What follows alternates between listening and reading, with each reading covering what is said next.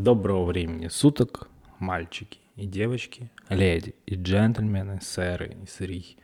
Вы на подкасте The Day, подкаст обо всем и ни о чем сразу. Мы продолжаем второй прекрасный сезон. Как всегда, два больших прекрасных блока. Спорт и лайфстайл. Сегодня сразу дам такой тизер, пока вы там настраиваетесь, что-нибудь там, не знаю, берете покушать или просто находитесь в дороге. Подкаст будет больше направлен, правда, на тему спорта, потому что то есть ряд событий, которые произошли. Но мы сейчас сначала пройдем с темой лайфстайла, а потом уже, так сказать, монументально возьмемся за тему спорта. Ну и раз уж мы, как всегда, по традиции начинаем с темы лайфстайла, в рамках лайфстайла хотелось бы обсудить за последние две прошедшие недели несколько таких событий. Первое, которое событие, такое крупное, которое произошло в России, это появление такого телеграм-канала, чата, как «Круги на полях». В ТикТоке очень много видео форсится и все в этом духе, вообще все-все-все, разное стороннее, правда. Что за круги на полях? Давайте определяться. Круги на полях — это классный канал в формате чата среди российских комиков — которые просто выкладывают свои видео сообщения в этот чат. Да, то есть обычно идет разговор, где люди просто-напросто начинают разго- э, разгонять, да и разгадывать иногда различные темы. То есть от, э, не знаю, давайте сыграем в какую-то игру, до просто давайте что-нибудь обсудим. И вот там есть ряд персонажей из известных, наверное, всем. Это Азамат Мусагалиев, Андрей Бибуришвили, еще Гарик Харламов, э, Зоя – Фил Воронин, ну и там много-много-много таких ребят, которые вот в этом чате очень круто разгоняют. Из интересного, почему я об этом затронул, то, что, э, то, что в этот чат очень быстро разросся своей неординарностью, веселостью, популярностью медийных лиц, понятное дело, и в том, что это просто такое интересное динамическое выступление, которое происходит нон-стоп. Я, слава богу, не подписался, потому что там очень много сообщений а у меня есть идиотская фича, я не могу просто-напросто держать непрочтенными сообщения в мессенджерах, мне постоянно надо, что, надо чтобы это было прочитано. И я с этого постоянно, ну, горю, и я не могу так. Вот там 500 сообщений в день, они нон-стопом это все пишут, и я не могу смотреть. Зато я с удовольствием смотрю нарезки в ТикТоке с различными моментами, где кто-то как-то что-то смешно шутит, и вот как это все продвигать. Это очень крутое и неожиданное использование Телеграма канала как такое юмористическое явление. Понятно, да, мы все с вами под рукой, телефон под рукой, и как он быстро разросся, это очень круто. И при этом это правда юмористически все происходит, потому что мы всех этих людей видим, мы все наблюдаем там в различных передачах, и вот они там, опять же, ближе к народу, так сказать. Ну и пока там нет как таковой рекламы, все это в неком лайв-формате происходит, поэтому это тоже привлекает своей заинтересованностью. И как проект, по мне, это очень крутая была идея, которую они сделали, которую они продвиж... продвигают и продолжают развивать. Но интересно просто, в какой момент этот чатик, может быть, заглохнет, или же это будет какой-то уже сценарий того, что они сегодня обсуждают. Ну, там, не знаю, условно, что-нибудь определенное. Вот. Но пока это очень крутое явление, которое появилось за последние две недели и очень быстро развилось на территории российского телеграм-канала. Теперь уже это можно так сказать. Пока все это продвигалось, я в своей жизни продолжаю покорять э, или исследовать, не знаю, мир комиксов, манги и всего прочего такой ереси. Да, мне очень много годиков, но я все равно люблю это. А тут я на днях, это история жизни такая сейчас будет. Все тема лайфстайла, сейчас подведу. Тут я заходил на днях за комиксами и вообще за другими вещами, и в рамках комиксов мне попался комикс на глаза про, по, про, по, про, по, а, короче, про компьютерной игре uh, Dota 2. Что вы понимали? Что вы понимали? Что бы вы понимали? В моем подкасте очень много неграмотных выражений с точки зрения русского языка. Но меня это пока мало останавливает. Можете мне писать в личку и жаловаться. Какого хрена? Вот. О чем это я? Мне попался на глаза неожиданно резко комикс, который я абсолютно не ожидал увидеть на территории Российской Федерации. Объясню его причину появления в России я, конечно, не объясню. Скорее всего, просто кто-то захотел перевести. А судя по всему, это были э, ребята, которые продают настолки. Hobby World, если не ошибаюсь, которые реально есть несколько магазинов. Сейчас не на правовых рекламах, просто у них крутые есть настолки, есть авторские, есть просто, которые они продают.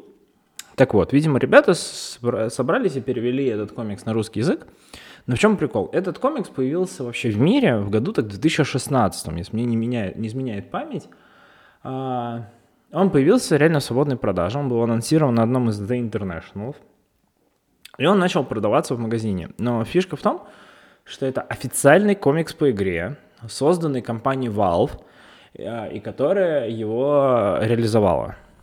И тогда он стоил 25 бачей, который этот комикс можно было заказать, можно было привезти в Россию. Ну, короче, там получалось, если я ничего не путаю, на тот момент он стоил типа 25 бачей, и еще типа долларов 15 стоила типа его перевозка в Россию.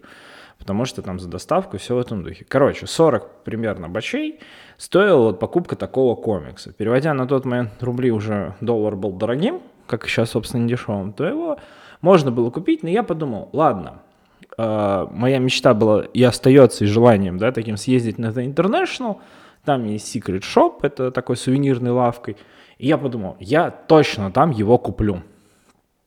То есть и мне плевать будет, что он английский, я просто хочу его к себе в коллекцию, потому что это крутая э, идея, просто вот крутой мерч, который, крутая идея как создание этого комикса и крутой мерч, который можно купить и при себе в коллекцию забрать. Я не супер большим являюсь, конечно, прям фанатом-фанатом игры, но у меня есть игрухи из этой игры, и как бы этот комикс, это тоже крутая тема, учитывая, что я люблю комикс.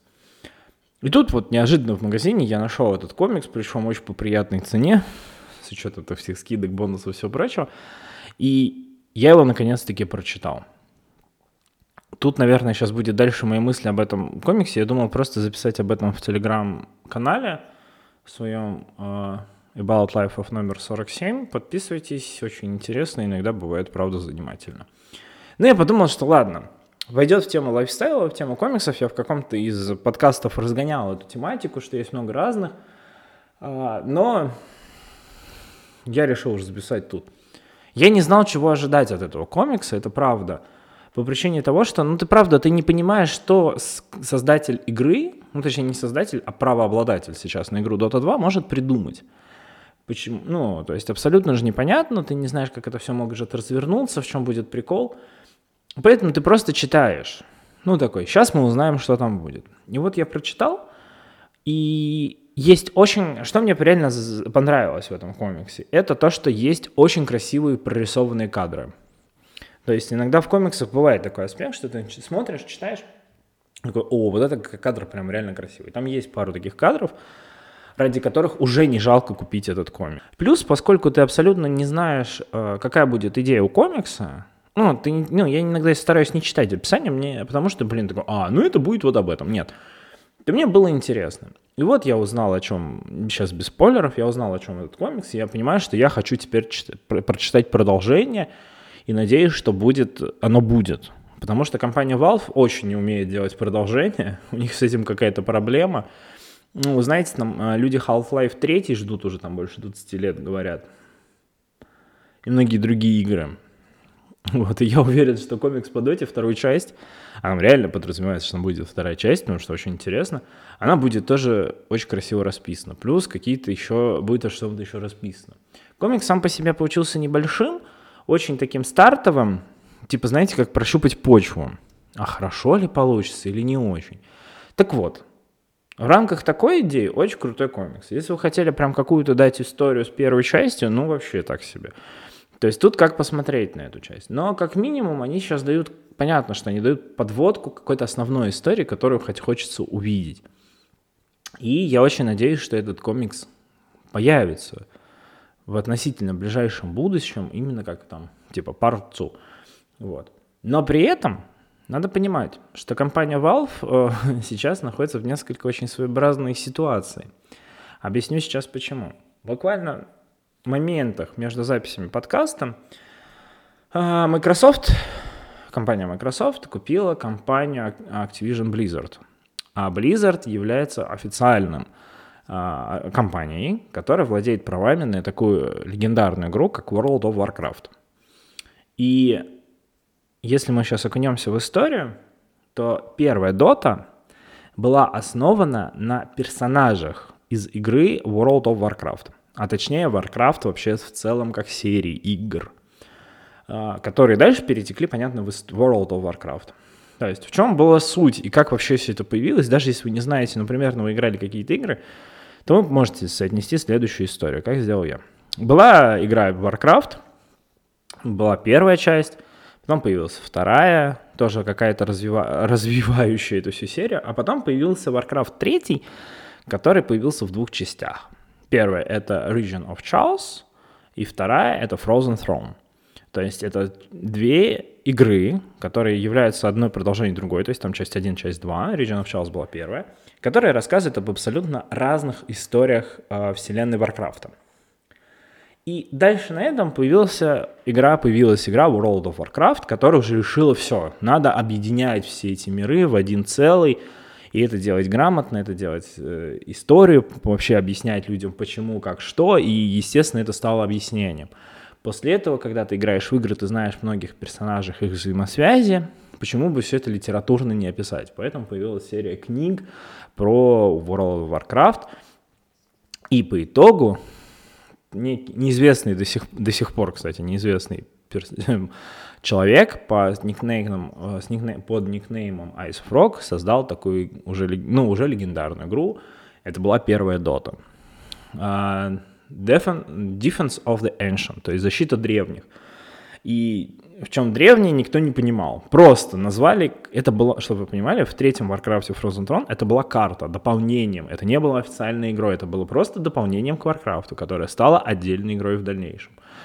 Дота собрала в себе кучу персонажей, которых вы можете встретить в рамках Варкрафта и проиграть в них, ну, за них, да.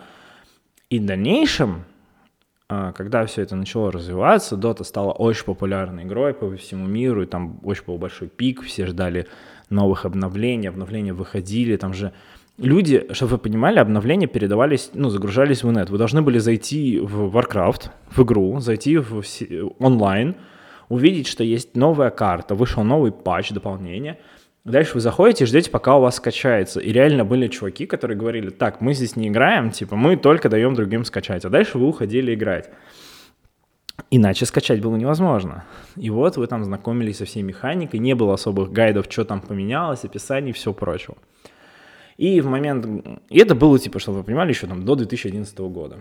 В году так, в 2011, ну, уже там больше в 2010, компания, такая компания, как э, Valve, решила купить права на игру Dota. Потому что она стала популярной. Но э, и у них уже был опыт развития вот такого формата игр. Чтобы вы понимали, игра Counter-Strike это вообще тоже дополнение игры Half-Life.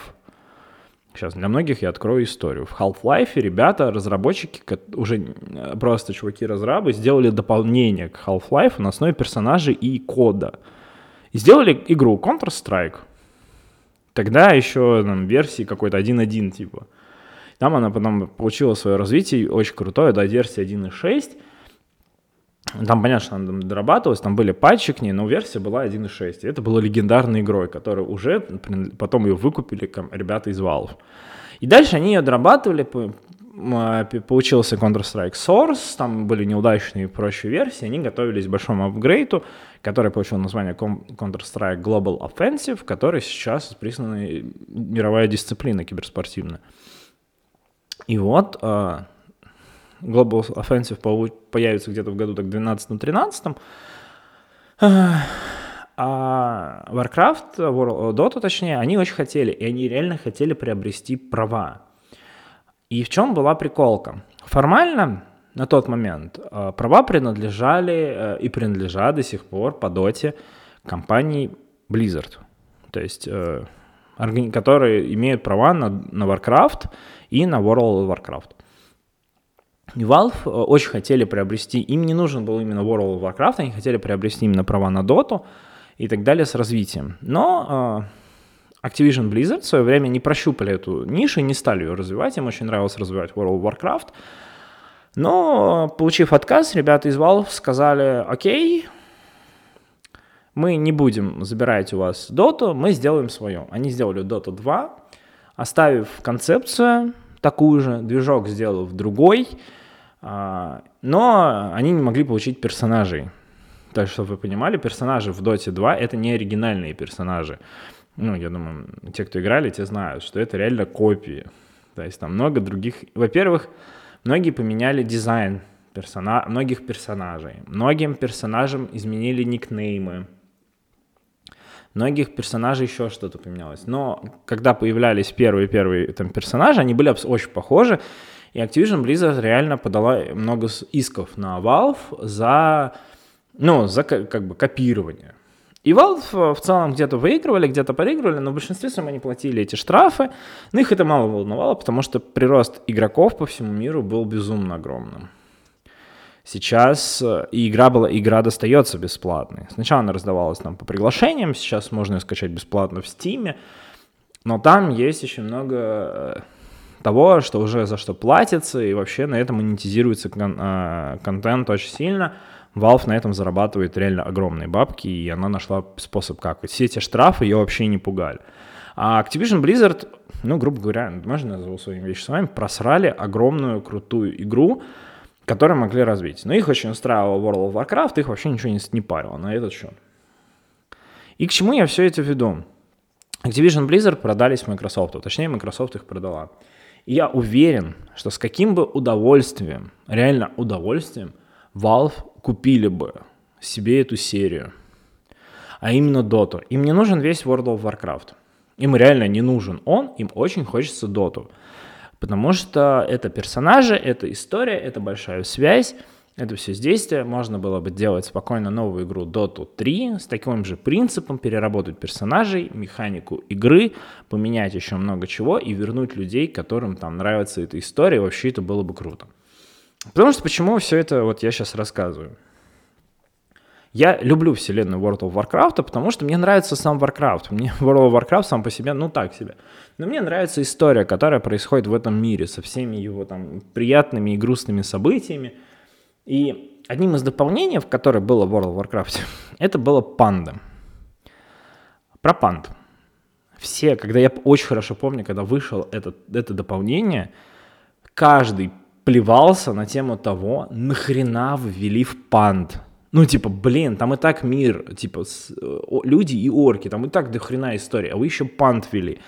Но панды получили свое отдельное развитие, вообще независимое от всего этого, получились своим мирком, очень прикольным. И вот, чтобы вы понимали, э, я тут на днях, буквально вчера, прочитал комикс тут про жемчужину Пандарии, про одного из персонажей. Ну, понятно, что про панду, который был персонажем в Доте первом. Я узнал о нем из Доты. Мне очень нравилось за него играть, за него очень сложно играть, но он очень прикольный чел, очень прикольный чел, который там со своими способностями, со своими возможностями. И он там, у него была ультимейт способность, ульта, так сказать, это превращаться в трех там различных панд с там это земляная, огненная электри- и электрическая панда. И я сижу и такой, а, так это же типа Брюмастер в Доте 2.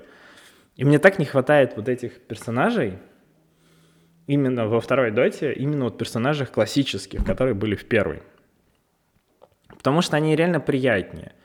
Они ничего не выдумывают, там понятно, что Valve уже добавляет своих персонажей, проработанных, созданных с какой-то историей, сводит их всех вместе. И понятно, что уже им будет сложно перестроиться, да, как бы, наверное, они хотели бы, и с другой стороны такие подумали, что, наверное, и нет. Не будем мы делать эту Dota 3 и вообще не будем это развивать. А вот э, в целом мне вот не хватало. Я подумал, что, блин, как бы могло в свое время получиться круто, если бы реально э, Blizzard не, не зажепились, а реально, ну, типа, поделились бы правами, ну, понятно, с каким-то процентом поделились бы правами с Valve. Потому что были бы, продолжились красиво прорисованные персонажи из первой доты, который получился бы новый движок. А связь с World of Warcraft была бы еще лучше, потому что она стала бы еще как-то логичней. Это можно было бы развить целую историю, не только типа как отдельно сейчас появляется история по Доте 2, но и связь с World of Warcraft, связать с целым миром, почему они все оказались там. Это же тоже особый был бы мир, и вот как на ровном месте Близзарды, во-первых, провафлили главную игру своей жизни, ну, они же реально ее провалили. Но говорят, да, говорят еще, что Valve вышли на Ice Frog и позвали в команду. Ну, говорят, до сих пор это в команде э, Valve, но там на позиции как генпродюсера. Но никто до сих пор не знает, как он выглядит. И как Blizzard со временем просто потеряли все свои возможности и продались Microsoft. А теперь мне еще и обидно за то, что Microsoft может все это запороть, потому что это будет максимально тупо, просто максимально тупо, как можно из легендарной игры запороть. Но посмотрим, что будет в будущем. Ну а пока мы все-таки надеемся, что компания Activision Blizzard вместе с Microsoft не, не про хм, вафлят еще одну серию игр. Давайте перейдем к теме спорта. Вообще, одной из для меня, мне кажется, актуальных тем, о которых я хотел говорить. Я специально не записывал подкаст, а я ждал, когда закончится открытый чемпионат Австралии по теннису, потому что о нем всегда есть чем было поговорить, а именно о наших ребятах, о их выступлении, подвести некий итог – и обсудить, конечно, финал, который прошел, и все могло бы пройти иначе. Э, как оно случилось? Ну, случилось так, что вот на момент, там, я сейчас записываю этот подкаст, финал сыгран, результат, я думаю, многие уже видели, но поговорим все-таки, во-первых, о турнире. Я ничего не буду говорить про женскую сетку, потому что за ней я абсолютно не следил, не в плане того, что она там какая-то странная или неинтересная. Просто я за ней не слежу. Ну да, для меня она неинтересная. Там я не вижу кого-то суперинтересных из э, на данный момент девчонок, за кем было бы круто последить и за кем очень интересно было бы наблюдать. То есть там есть Осака, японка, которая в прошлом сезоне в конце, под конец кучу всего наговорила, психанула вообще и все в этом духе. Я такой, понятно. А какой-то супер крутой борьбы в женском теннисе сейчас, ну, я не вижу. И как бы, может быть, кто-то и видит, но не я, и какого-то интереса смотреть за кем-то у меня нет. И на это есть, как ни странно, ну, типа, есть несколько причин, ну, не, по причинам, почему я не смотрю. Во-первых, я смотрел теннис еще, ну, и как бы наблюдаю за теннисом уже давно, и я очень хорошо помню, когда был такой очень крутой пик, это, наверное, знаете, года с 2002 по 2008. Вот примерно такие 6 лет, я скажу. Потому что было очень много крутых теннисисток. Реально, их был топ. Это, бы, это который турнир, ты понимал, за кем всегда можно смотреть. То есть, чтобы вы понимали, это были две прекрасные сестры Уильямс, Сирена и Винус Уильямс, две американки. Была очень крутая француженка Амели Морезмо. Было две крутых бельгийки. А, Жустина Нэн Арден, если я не ошибаюсь, правильно я сейчас произнес. Ну, Жустина Нэн и Ким Клейстерс. Две прекрасные бельгийки, которые просто бились. Это уже топ-5. Плюс э, была очень интересная итальянка Франческа Скивоне, которая была на тот момент чуть молодая и подходила к ним. Плюс были девчонки из России, а это, чтобы вы понимали, на тот момент Анастасия Мыскина, Елена Дементьева, Динара Сафина, Вера Звонарева, я просто четыре с руки называю, Свет Кузнецова, пять. Ну, то есть пять девчонок, которые прям вот бились. И вот, вот этот в целом костяк теннисисток, их там человек 10, вот который за кем ты всегда следишь. Да, он был топ, потому что дальше там были еще теннисистки, которых мы там все всегда как-то где-то вспоминали. Но топ-10, за кем было прям реально круто смотреть. И они были настолько все сильны. А, потом подош, подошла уже Машка Шарапова, да. И вот топ-11 э, девчонок, за которыми было приятно наблюдать. А потом пошел очень большой спад, и сейчас нету той борьбы. То есть какой-то момент кто-то выстреливает, на что вот стабильно.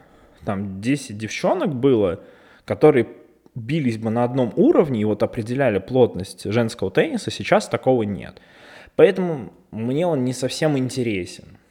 Понятно, что я там периодически слежу, кто там что выиграл, чтобы вообще понимать, как там вообще обстоит обстановка вот это по кайфу или нет.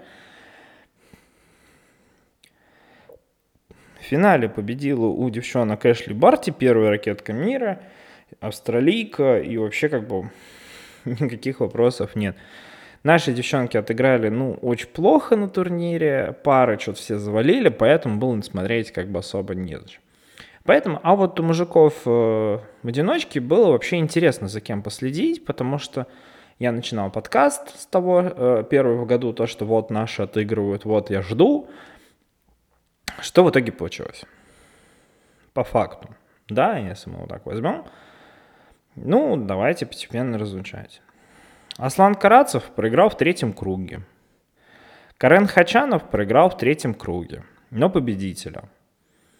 Да, Руслан Софиулин, молодой парень, который играл вот сейчас, проиграл вообще в первом круге. Еще у нас был Рублев Андрюша, который вылетел, если не ошибаюсь, в 1-4. А, вру, третий круг. Ну, то есть тоже в третьем круге вылетели почти все, кроме одного, Даньки Медведева. Данька Медведев приехал на турнир вторым сеяном, потому что он второй в рейтинге, мы дали второй новый номер по Себа, потому что Новак Джокович должен был приехать. И как только все узнали о том, что Новак Джокович не будет играть, а если все, вы эту историю можете послушать первый выпуск в этом, предыдущий выпуск подкаста или первый в этом году, там я подробно разгов... рассказываю о том, как австралийцы придумали шоу и как они вообще всем этим выдали, то Даня Медведев был основным претендентом на победу на этом турнире. Плюс, э, плюсом ко всему, а, мы могли узнать, насколько молодые ребята подошли и готовы к турниру. Потому что из всех основных приехали все остальные, все основные. Был Саша Зверев, был Стефанос Циципас, был Даня Шаповалов. Ой, точнее, не Даня, Шаповалов, не Даня, а Денис Шаповалов, если не ошибаюсь. Я вечно его путаю. Да, Денис Шаповалов, я все время Дани хочу назвать.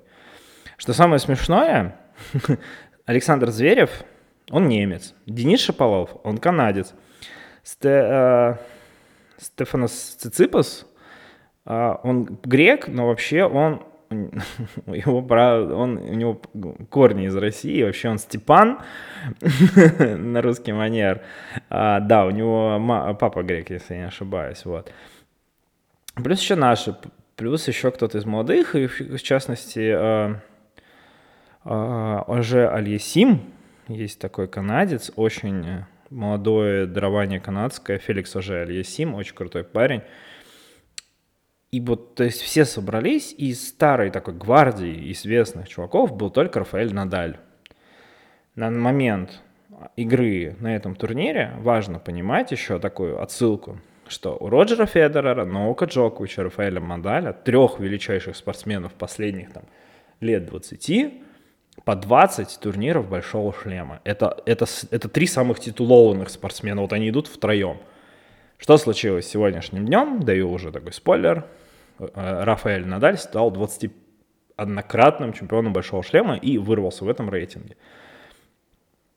А теперь давайте обсуждать, что вообще произошло сегодня. Начну с Дани Медведева, потому что он все-таки проиграл в финале, в пятисетовике Рафе. Дани, э, все сегодня смотрели, я смотрел, в общем, был удивлен популярности тенниса в этой стране, на самом деле. Я, кстати, не знал, что он настолько популярный вид спорта. Что-то я не замечал за многими людьми ранее. Ну так вот, что произошло на этом турнире с Данией? А, первые круги Даня был второй номер посева, все было очень круто, и вот у него должна была быть сетка. Первый круг он проходит какого-то неизвестного чувака на изичах, трех сетах, а, не вообще не испытывая каких-то проблем, все круто. Второй круг, он попадает на Ник Кириос. Ник Кириос — это австралиец. Для теннисного мира он в свое время входил в топ-15, и он вообще очень талантливый парень. Австралиец очень круто играет. Это прям... Но год он почти не играл предыдущий, потому что он остался в Австралии из-за их идиотских правил ковидных мер. Он завалил сезон, не играл, не получил никакого номера посева, но понятно, что когда он заявился на Австралию в этом году, ему там дали. Вот второй круг, они играют с Ником Кирисом. И этот матч я смотрел, я реально смотрел его на работе. А, мне очень понравился в тот момент Даня. Не, потому что, сейчас объясню почему, да. Ник Кириас сам по себе талантливый, крутой парень, который психологически играет фантастически, и он играет на публику. Безумные, классные розыгрыши, очень толковое понимание игры, очень крутые, круто развиты разные аспекты игры. Это подача, игра на задней линии, у сетки, он еще и быстр. Ну, то есть очень круто. Но Даня э, играл очень собрано, он не подавался на провокации, хотя весь стадион был против него. Э, он держался и в четырех сетах выбил Кириса, причем заслуженно. И мне очень понравилось, насколько Дани играл собранно и грамотно против Кириса. Кирис, понятно, что раздолбаясь в этом духе, ему немножко подсобраться, и все будет хорошо.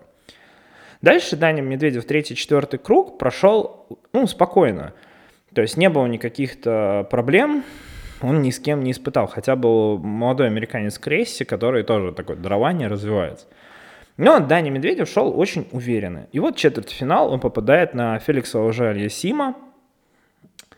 И вот тут он встретил реально крутое сопротивление. В этот момент я подумал, что Дане чего-то не хватает. Почему все так произошло? Даня проигрывает первые два сета 7-6 и 6-3 и проигрывает в третьем. Там 3-2, по-моему, был. Я из-за того, что у меня работа, я не мог посмотреть нормально – хотя очень хотелось. Я просто открываю текстовую трансляцию, смотрю, что, о, Дань летит 2-0, и я вижу, что матч остановлен. И я такой думаю, что случилось? А потом я вижу и понимаю, что там пошел дождь, я читаю, и понимаю, у меня просто было в голове сразу, ну все, Данька выиграет этот матч по-любому. Хотя он 2-0 проигрывал. Потому что значит, что у Дани что-то не шло, он был психологически подавлен, и вот тут э, уже Алиасима, тут перерыв, и вот Даня сейчас перезагрузится и пойдет дальше. А уже Алиасим обычно играет наоборот. Не потому что они такие, а потому что такой теннис. Так работает. Вы можете посмотреть, взять а, аналитику многих матчей, реально просто отследить, что вот так ментально работает игра на спортсменов. Все.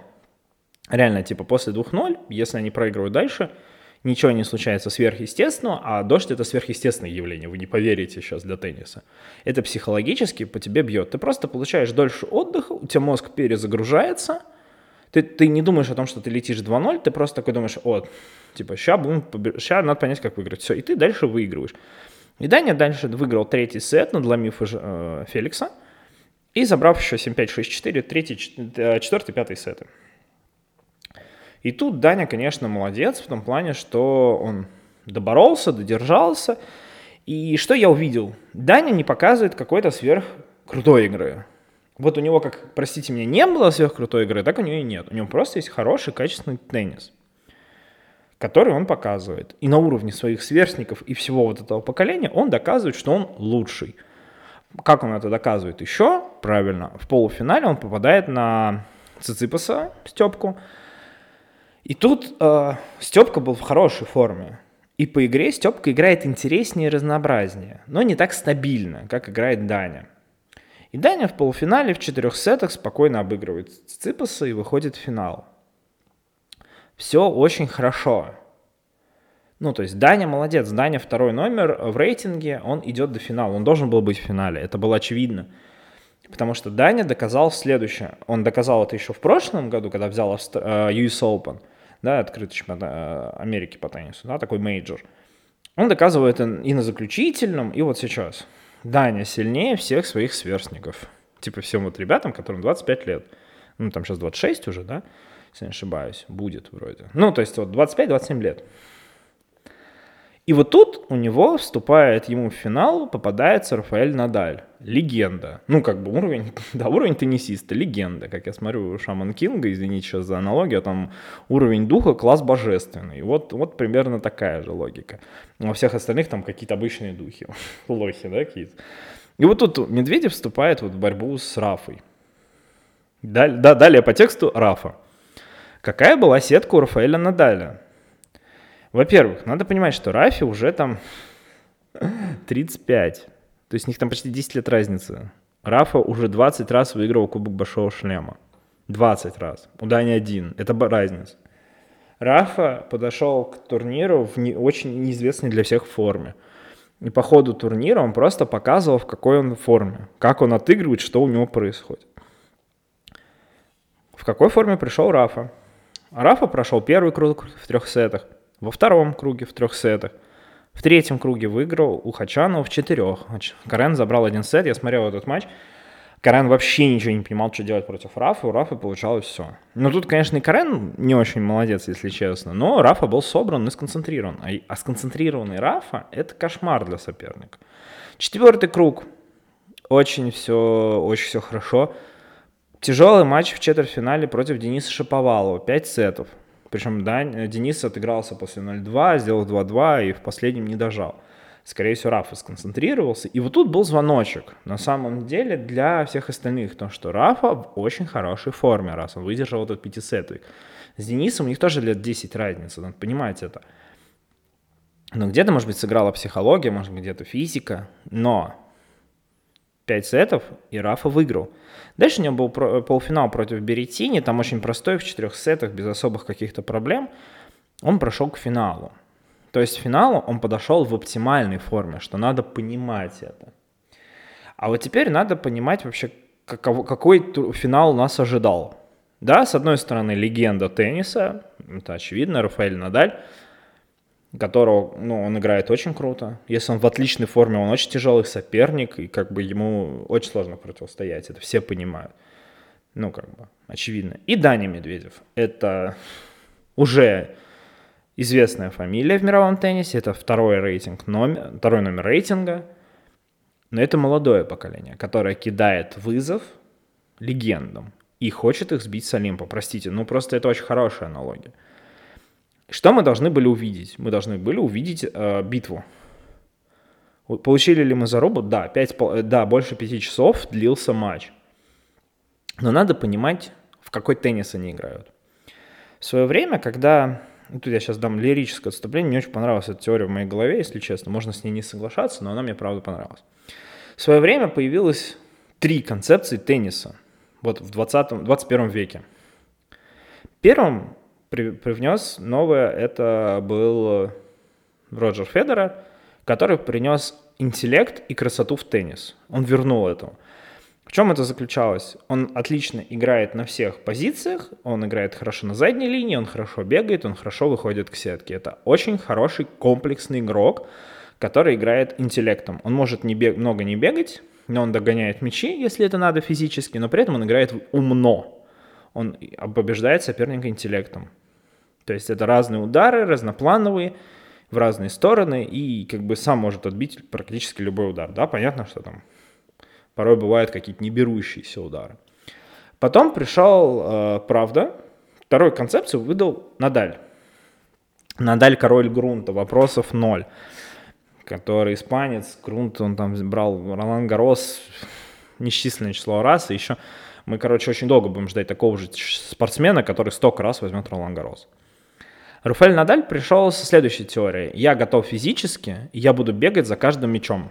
За каждым реально, когда он начинал, и когда он выходил в свой топ, он реально же бегал за каждым мячом. Он сложно было представить, что за каким-то мячом он не добежал. Рафа пробегал безумное число километров за матч. Он был очень выносливо подготовлен. Понятно, что там дальше в какой-то момент травмы его подгубили, но вот эта концепция тенниса у него осталась, и она не ушла. Третьим потом вышел Новак Джокович, который сказал, я король задней линии. Хрен вы, кто меня перебьете на ней. Я буду, типа, я ее защищаю так, что вы еще повноситесь. И он может разводить, он догоняет, и он по ней бегает. Но, как бы, при этом он может выйти к сетке, отыграть у сетки, и все в этом духе. Вот к ним в какой-то момент приклинился Энди Марой, который такой, типа, я крутой теннисист, но у меня нет какой-то своей концепции. Я просто неплохо играю в теннис. Но поскольку он был на тот момент сильнее, он был вот топ-4, вот, вот 4, и он мог к ним притиснуться. Хотя по факту потом его травмы и вообще понимание тенниса его немножко сгубили. Ну, больше травмы, понятное дело. Но вот три большие концепции, которые держатся на титановых, на титанах, простите меня, они еще до сих пор держатся. Что получается сейчас? Сейчас есть ребята типа э, Циципаса, Саши Зверева, которые там при, э, преследуют теннис э, Федерера, его концепцию. Мы играем интеллектуально, красиво, разнопланово. Вот в эту концепцию очень круто Ник Кирис вписывается, потому что вообще бомбический игрок, ему бы еще спокойствие, вообще ему цены не будет. вот такой балмошной концепции могли придерживаться, когда вот Сафин был. Вот это безумство. Я играю красиво, но безумно. И вот если у меня безумство направлено в правильное русло, вот тогда вот да. Вот, вот если бы Сафин в действительности был, под, стал бы такой монументальной глыбой тенниса, вот, вот Ник Кириус был бы, вы знаете, как это, последователем такой теории. Когда ты играешь очень безумно, но очень красиво. Это вот такое. Дальше есть там э, игроки, которые придерживаются там позиции Джоковича. Они стараются задней линии что-то одерживать. Вот. И очень мало людей, которые поддерживают концепцию Надаля. Плане «я догоню любой мяч». Они там, таких теннисистов тоже очень мало. Там. Э, Феликс, жаль, Есим, кстати, неплохо в эту концепцию подписывается, потому что он реально носится и есть. Еще пару чуваков, ну таких, не супер прям известных, которые вот придерживаются. А Даня Медведев – это человек, который хорошо играет в теннис, бесспорно. Ты не можешь ничего сказать, что этот игрок плохо играет в теннис. Он вторая ракетка в мире. Он не придерживается никакой какой-то из этих трех основных концепций. Новую концепцию он еще пока не создал. Ну, а как бы время уже подсказывает. И дальше вот он столкнулся с тем, что ему нужно противостоять одной из концепций. Как мы понимаем, в любой концепции есть как сильные, так и слабые стороны. Первая сильная сторона Раф – это что он будет бегать за каждым мячом. Вторая, его слабая же сторона – это его возраст. Ему сложно бегать за каждым мячом. Задача Дани – брать возрастом и умом. Роджер Федерер побеждает Рафу за счет ума. Либо как Джокович, который держит заднюю линию. Ну, то есть они, как, знаете, как камень, ножницы, бумага они в целом друг друга бьют, и они, потому что они находят разные точки. Джокович бьет Роджика за счет игры четкой на задней линии. Да, Роджик бьет Джо, этого Надаля за счет разноплановых э, моментов, а, Джо, а, Джо, это, господи, а Надаль бьет Джоковича за счет своей выносливости. Вот они так играют в Цуефа на камень, ножницы, бумагу. Да? Что они там тоже все друг друга перебивают, но суть ясна. Что получилось и что должно было быть? Чего я ожидал? Я ожидал, что Даня Медведев на правах молодого наглого спортсмена будет биться с Рафой. Рафа, не, уже было понятно, что находится в отличной форме, будет круто играть. Что случилось? А вот теперь мы вернемся к тому, что произошло.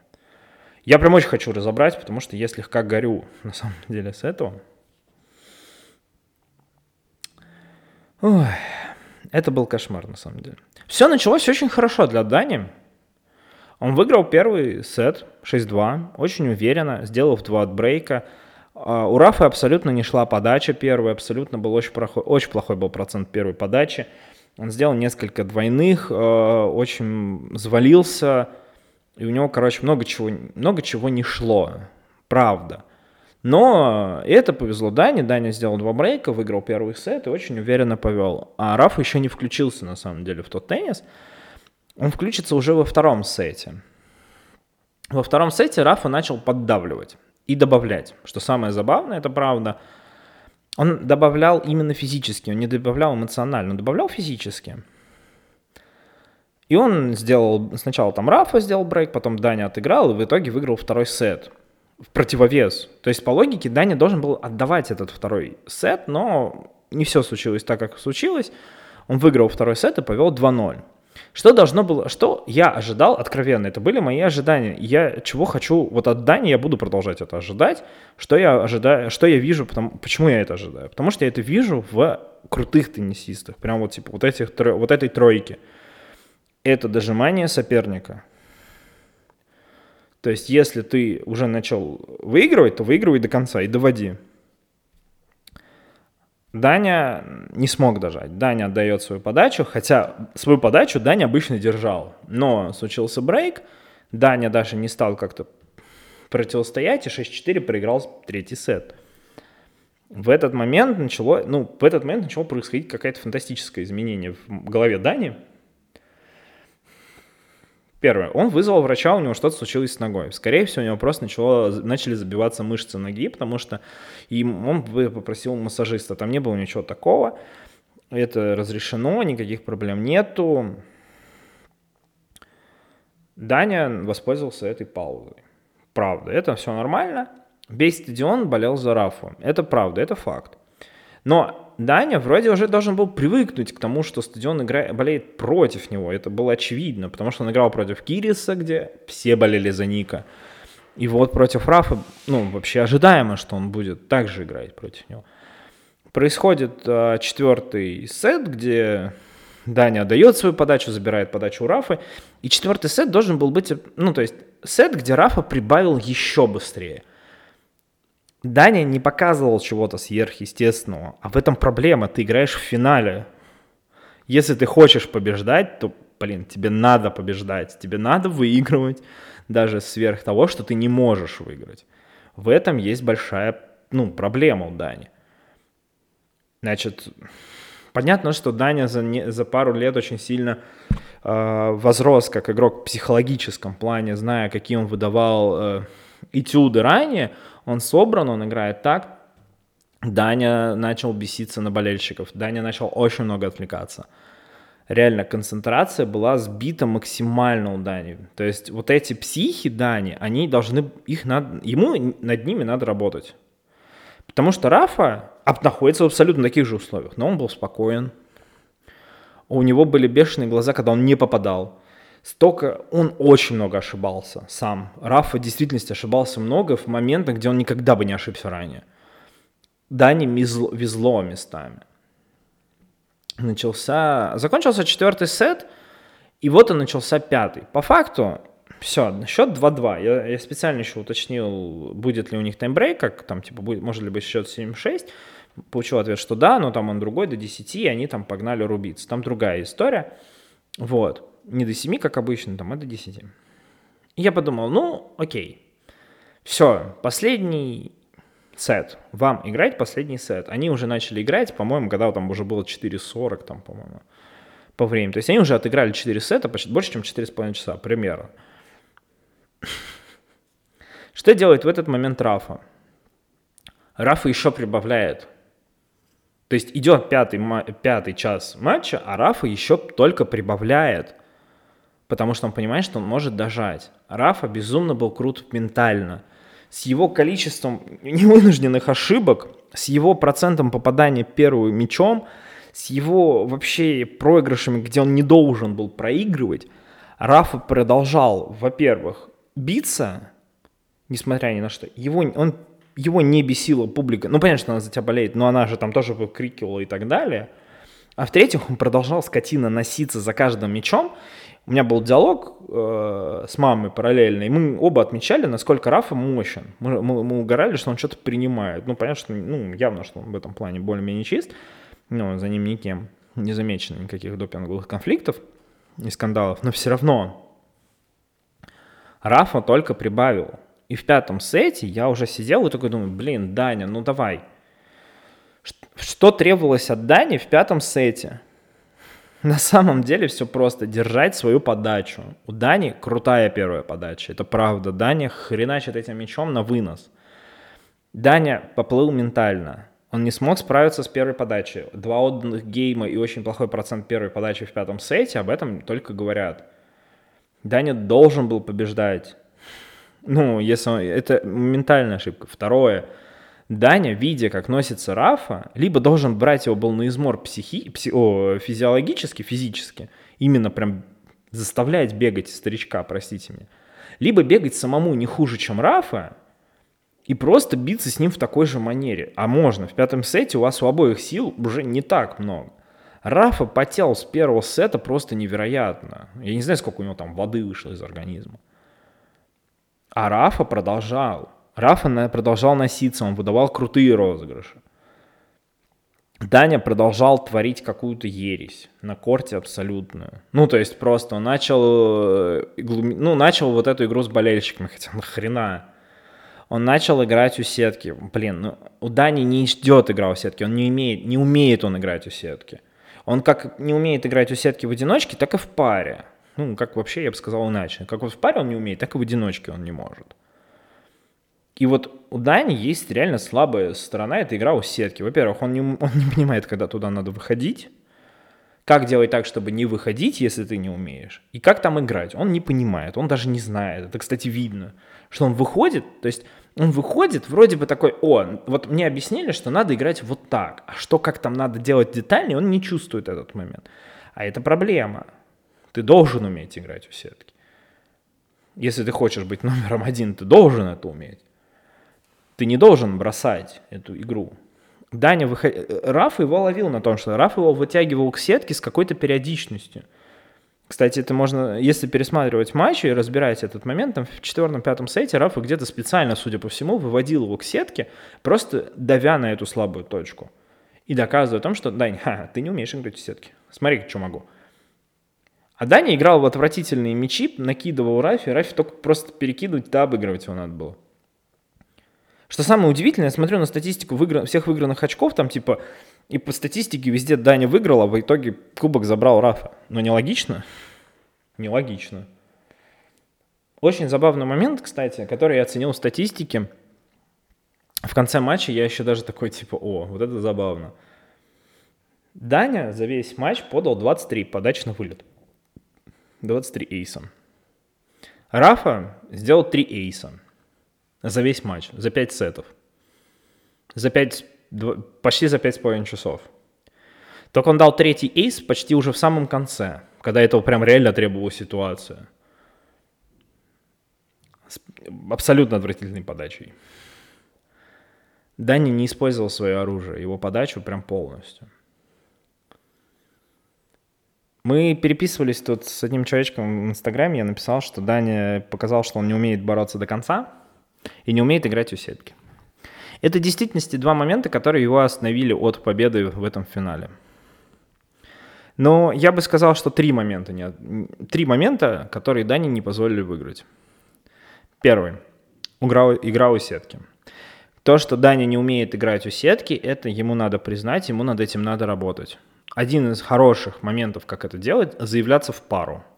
Реально, играть какие-то тупые турниры в паре просто по приколу. Ему там не нужны деньги, очки и все в этом духе, ему это вообще ничего не важно, ему нужно играть в паре, чтобы понимать, как стоять у сетки. А я об этом могу говорить, потому что я занимался теннисом, я видел, как ребята, которые не умеют играть у сетки, они туда даже не идут. Потому что они выходят у сетки, они боятся мяча иногда. Они не понимают, что надо делать там. Как стоять, что крыть. А Дане реально надо поиграть в паре. Ну, типа, вот прям нон-стопом. Либо найти спарринг партнера, который прям научит его играть в паре. А, не в паре, а вот именно у сетки. Как именно выходить к ней, как уходить от сетки, как, как не бояться стоять у сетки, потому что это, это все психология. Потому что явно, что технику он знает, но он не понимает в какой момент, как это все правильно прочувствовать. Второе. Дане нужно продолжать заниматься психологом. Я знаю, у него в команде есть психолог, который работает, но тут есть такой момент очень классный психологический, это вот это чувство крови. Я его называю так. Это знаешь, как, знаете, когда а, когда соперник уже начинает, или твой противник, неважно, уже все, уже слаб, а тебе надо его добить. Вот в плане, что вот, вот точно, что он больше, вот он не встанет. Я не говорю про то, что убить прям до конца, нет, а то, что добить, что у него не будет сил тебе что-то сделать.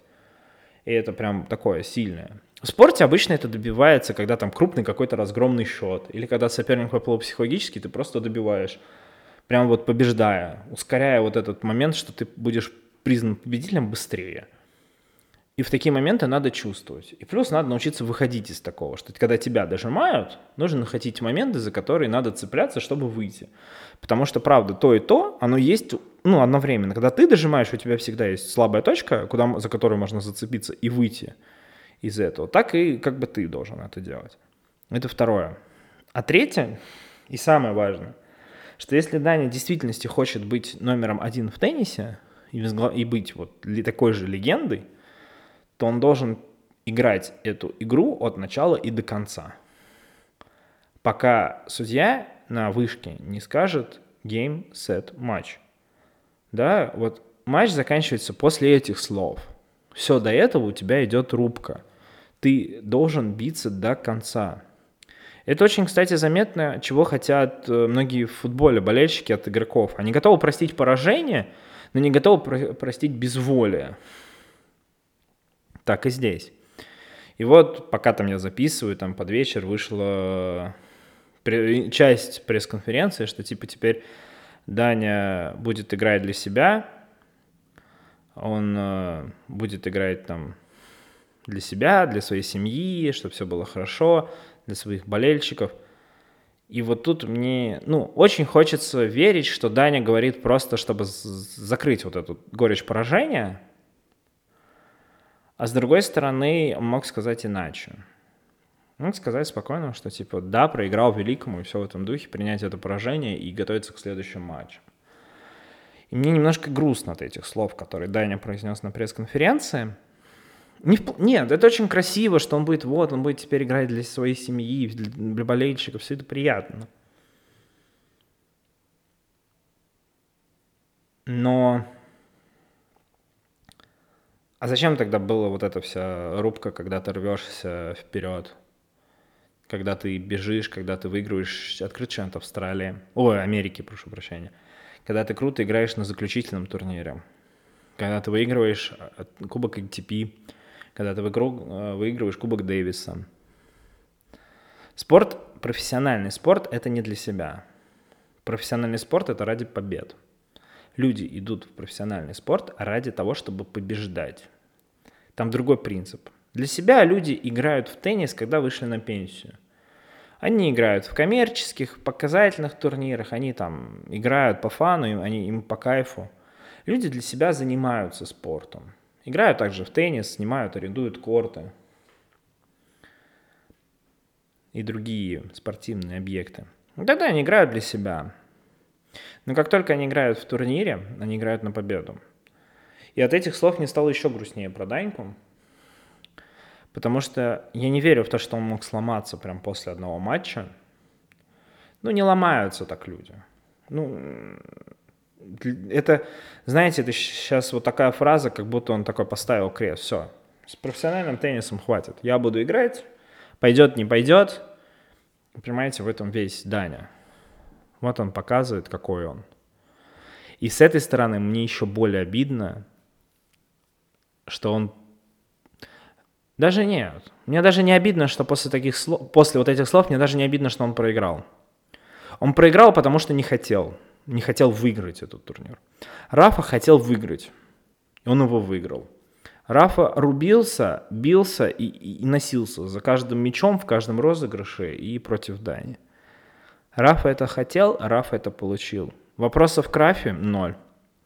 Рафаэль Надаль стал легендой, выиграв 21-й кубок шле... Большого шлема. Он стал в, в рейтинге выше, чем Роджер Федерер и Новак Джокович.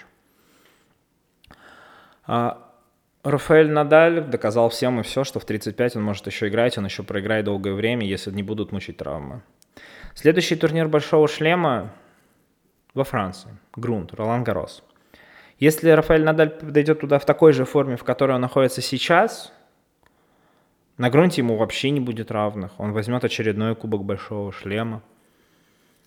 Да, на Вимблдоне, скорее всего, появится Рафаэль Надаль. О, прошу прощения, Роджер Федерер. Я в это верю, мне очень хочется... Ну, есть еще... Я в это очень хочу верить, я в это верю. И у меня есть ощущение, что Роджер может там закончить свою карьеру. Это будет очень красивым жестом, что он отыграет там последний большой шлем.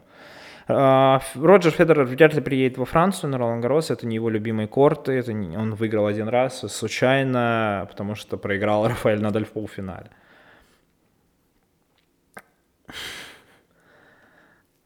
Новак Джокович приедет во Францию. И Рафаэль Надалю э, в такой форме Джокович будет не сильным соперником, потому что это будет грунт, это будет абсолютно другое покрытие. А в Англии могут встретиться три легендарнейших спортсмена 21 века и схлестнуться в рамках там какой-нибудь четвертьфинала или даже, одно, или даже четвертого круга или где-то еще раньше, потому что у разный будет номер посева у разных из игроков. А молодое поколение будет пока не дотягивать. Знаете, такая несколько обидная история, потому что мы все так вроде смотрим, что ну вот, вот тут молодые ребята пытаются биться, там все в этом духе, а старшее поколение даже не, не пускает никуда. И очень хочется верить, на самом деле, после этого, что сейчас как бы молодые подтянутся. Мне очень понравился Феликс, Жаль, Сим, я был в прекрасном впечатления от его игры. Моложе, ему там лет 19. Будущее дарование. Если он в действительности будет голод до побед, кайф. Я буду вообще фанатеть от его игры и смотреть и радоваться его победам. Хочется верить, что он накажет Даньку за такое же а, расхолаживание во время игры. И хочется, что если для ребят, которые сейчас занимаются таким вот, идут в профессиональный спорт, чтобы они понимали, что профессиональный спорт — это для побед, это не для участия. Твои поражения никто никогда не запомнит.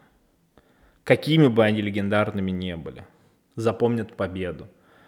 Даже в 2005 году, когда был лучший матч, наверное, на Австралии Open, когда бились Федерер и Сафин в полуфинале, выдав невероятнейший матч с обеих сторон.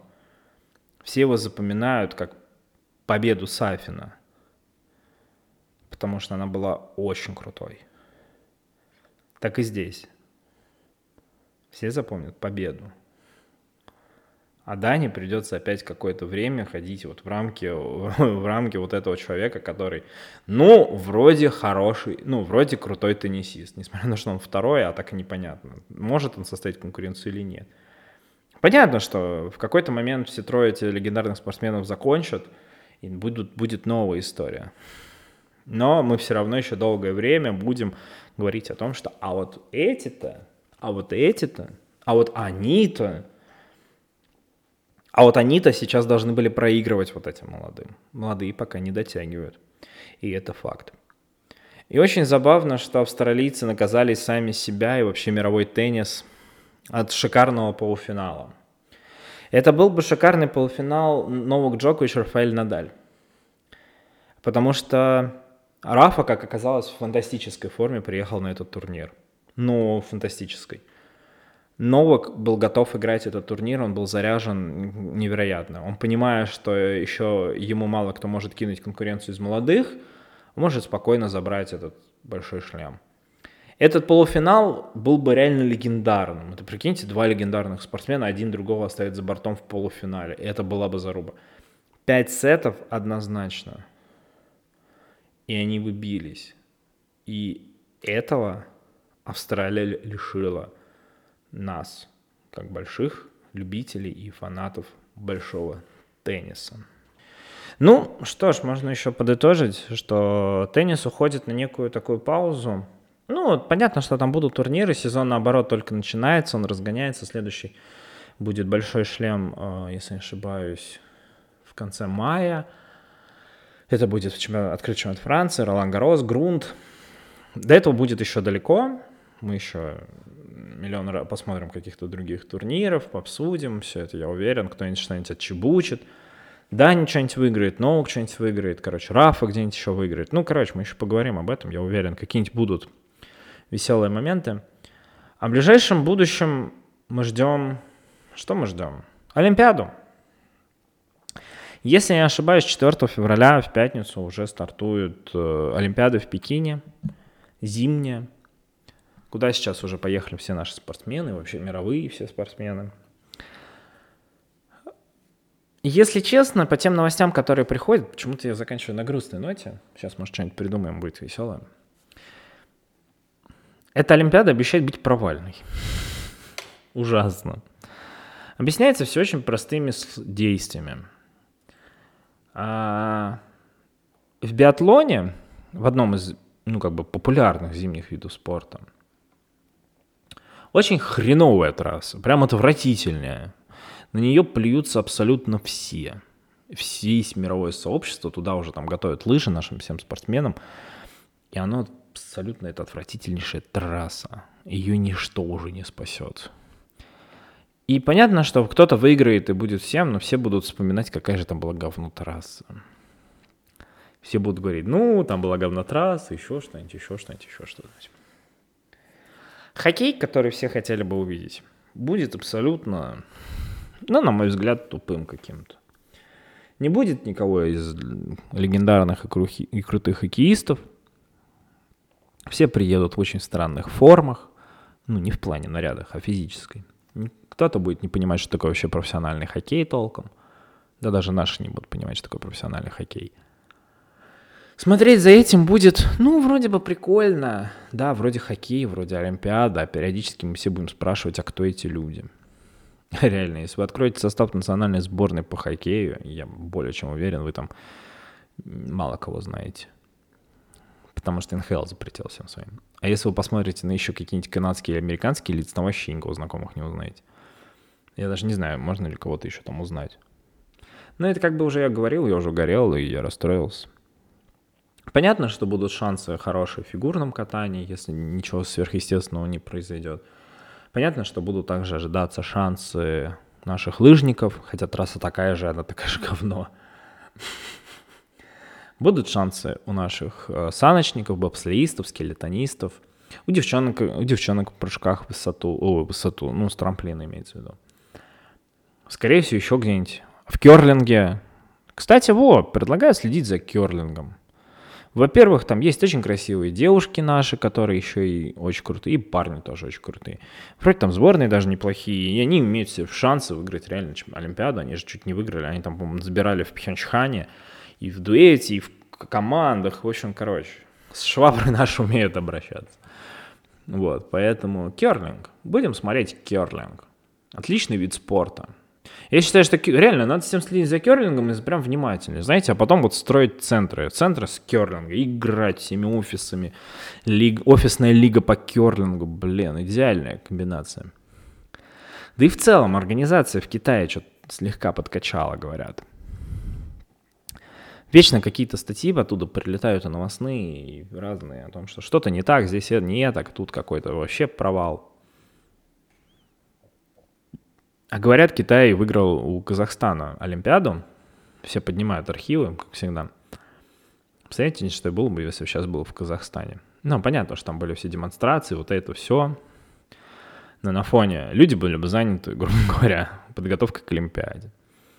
Может быть, и этого ничего не было. А может быть, и в Казахстане было бы наоборот все. Народ бы приехал, все бы кайфовали от того, что Олимпиада в Казахстане очень круто. И Казахстан бы сам развился еще больше. А так Китай. Олимпиада начнется 4 продлится примерно две недели. Ну, понятно, что она там начнется 4 закончится где-нибудь в 20, 20 числах на самом деле. Вот, потом будет Паралимпиада. Она там начинается буквально там сразу, через неделю, что ли, или меньше.